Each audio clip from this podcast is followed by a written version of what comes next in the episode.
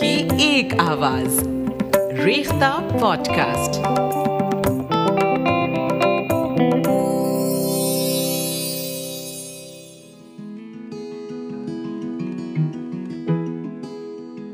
دوستوں آداب۔ اردو شاعری اور ہندوستانی تہذیب سے محبت کرنے والوں کے لیے ریختہ کی اس بے حد خاص پیشکش ریختہ پوڈ کاسٹ میں آپ کا استقبال ہے۔ ہم ہیں آپ کی ہوسٹ اروما۔ اور آج کا ایپیسوڈ ہے جگر، محبتوں کا شاعر۔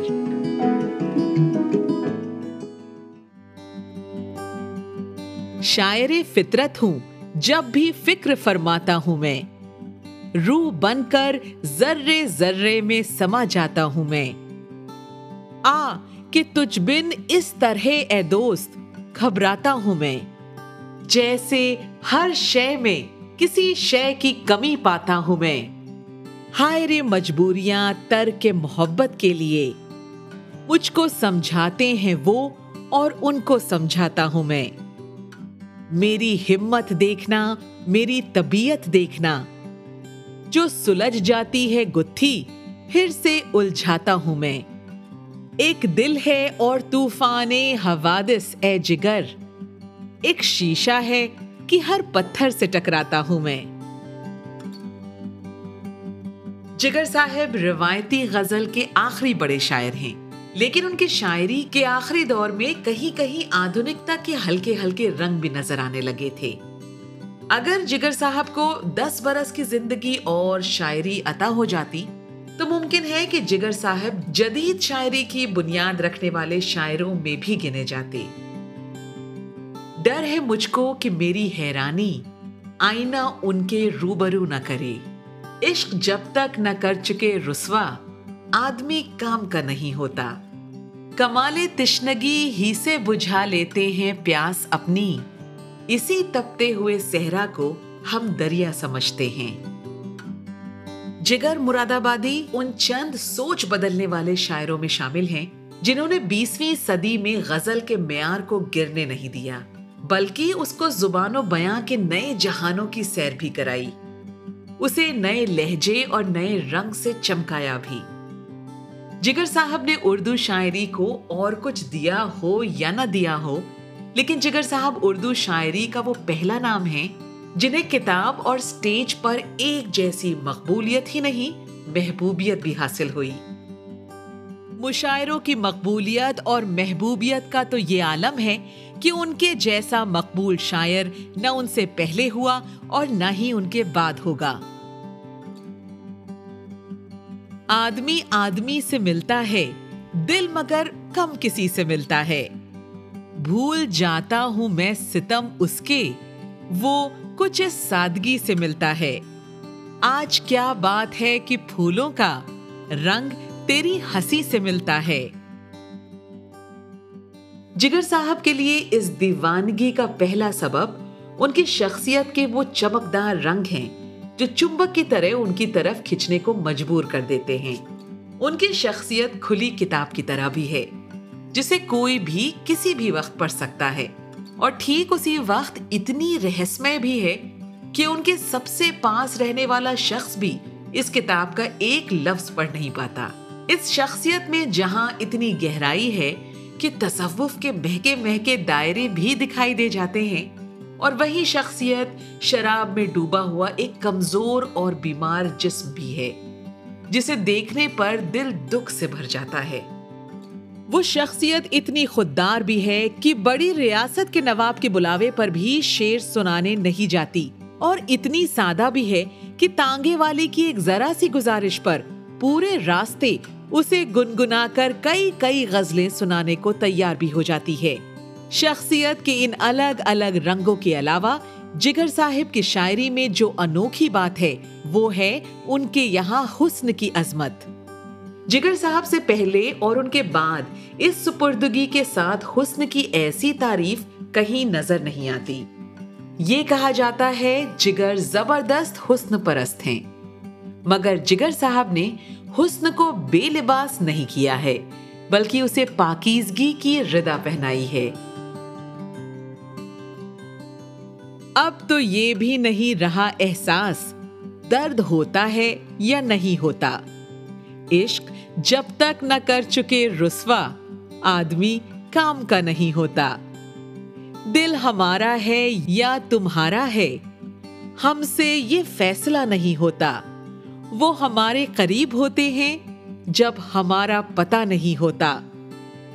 ہو کہ ایک بار سامنا ان سے، پھر کبھی سامنا نہیں ہوتا۔ جگر صاحب کا عشق ان کی آنکھوں سے آگے کا سفر کرتا ہوا بہت کم دکھائی دیتا ہے۔ جگر صاحب صرف دیکھنا چاہتے ہیں، نہارنا چاہتے ہیں۔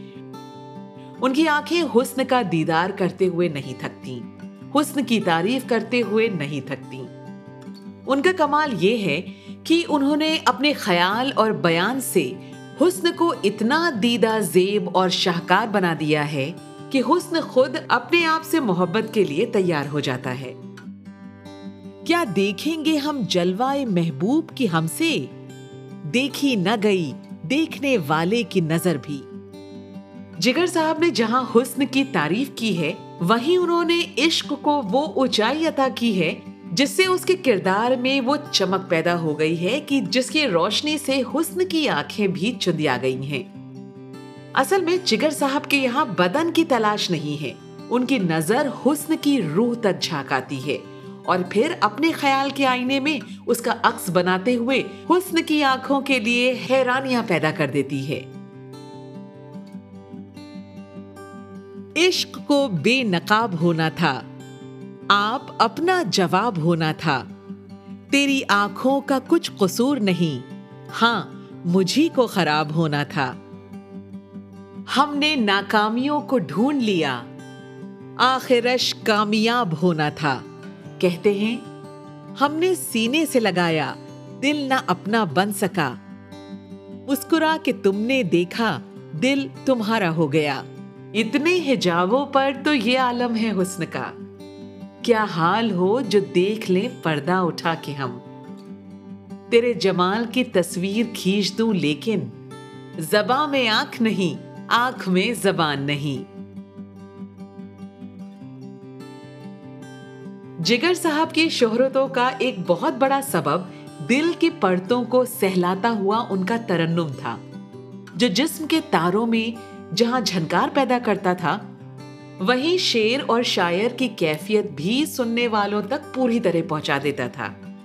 اس ترنم میں جہاں ایک طرف سرمستی تھی، بلا کی نرمی تھی، وہیں حد درجہ درد بھی تھا۔ وہ دلوں کو کھینچنے کی طاقت رکھتا تھا اور ہزاروں کے ہجوم کو اپنے ساتھ بہا لے جاتا تھا۔ اس ترنم میں ایک مسیحائی کی طاقت تھی۔ مثال کے طور پر یہ لافانی اشار دیکھیے۔ کام آخر جذبہ بے اختیار آ ہی گیا۔ دل کچھ اس صورت سے تڑپا، ان کو پیار آ ہی گیا۔ گلشن پرست ہوں، مجھے گل ہی نہیں عزیز۔ کانٹوں سے بھی نباہ کیے جا رہا ہوں میں۔ لاکھوں میں انتخاب کے قابل بنا دیا۔ جس دل کو تم نے دیکھ لیا، دل بنا دیا۔ جگر صاحب کے بارے میں ایک غلط رائے بہت مشہور ہے کہ جگر صاحب صرف شراب اور شباب کے شاعر ہیں۔ یہ بالکل ٹھیک ہے کہ جگر صاحب کے دور میں شاعری کا سب سے نمایاں موضوع شباب اور شراب ہی تھا۔ لیکن اس کے علاوہ بھی جگر صاحب کی شاعری میں بہت کچھ ہے۔ ان کے یہاں انسان کی عظمت بھی ہے اور انسانیت کے لیے فکر بھی ہے۔ یہی فکر ان سے الگ رنگ کے شیر بھی کہلاتی ہے۔ جگر صاحب کے یہاں صرف غم جانا نہیں ہے غم دنیا بھی ہے۔ آدمی آدمی سے ملتا ہے، دل مگر کم کسی سے ملتا ہے۔ ان کا جو فرض ہے وہ اہل سیاست جانے، میرا پیغام محبت ہے، جہاں تک پہنچے۔ ہم کو مٹا سکے یہ زمانے میں دم نہیں، ہم سے زمانہ خود ہے، زمانے سے ہم نہیں۔ جگر مراد آبادی نے شاعری کو اتنا آسان کر کے دکھایا ہے اور شعر کہنے میں ایسا کمال حاصل کیا ہے کہ اسے دیکھ کر صرف حیرت ہی کی جا سکتی ہے۔ ایک عام سا شعر کہنے والا شاعر یہ شاعری پڑھ کر اس غلط فہمی کا شکار ہو سکتا ہے کہ کیا سامنے کی بات ہے۔ یہ شعر تو میں بھی کہہ سکتا ہوں، مگر معاملہ یہ ہے کہ یہ صرف غلط فہمی ہی رہتی ہے۔ یہ شاعری بلا شبہ اپنے وقت کی محبت کی تاریخ تو ہے ہی مگر یہ شاعری ہر عہد کے محبت کرنے والوں کے دلوں میں دھڑکتی ہے۔ ہجر میں تڑپتی ہوئی روحوں کو سہلاتی ہے۔ ایک لفظ محبت کا ادنا یہ فسانہ ہے۔ سمٹے تو دل عاشق، پھیلے تو زمانہ ہے۔ شاعر ہوں میں، شاعر ہوں میرا ہی زمانہ ہے۔ فطرت میرا آئینہ، قدرت میرا شانہ ہے۔ آنکھوں میں نمی سی ہے۔ چپ چپ سے وہ بیٹھے ہیں۔ نازک سی نگاہوں میں نازک سا فسانہ ہے۔ یا وہ تھے خفا ہم سے یا ہم ہے خفا ان سے۔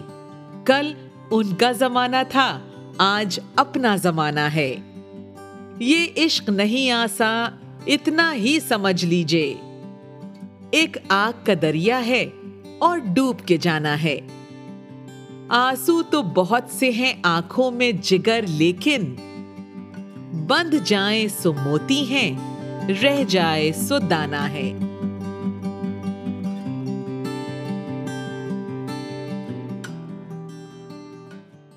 thanks for listening to Rekhta podcast this episode was contributed by Zia Zamir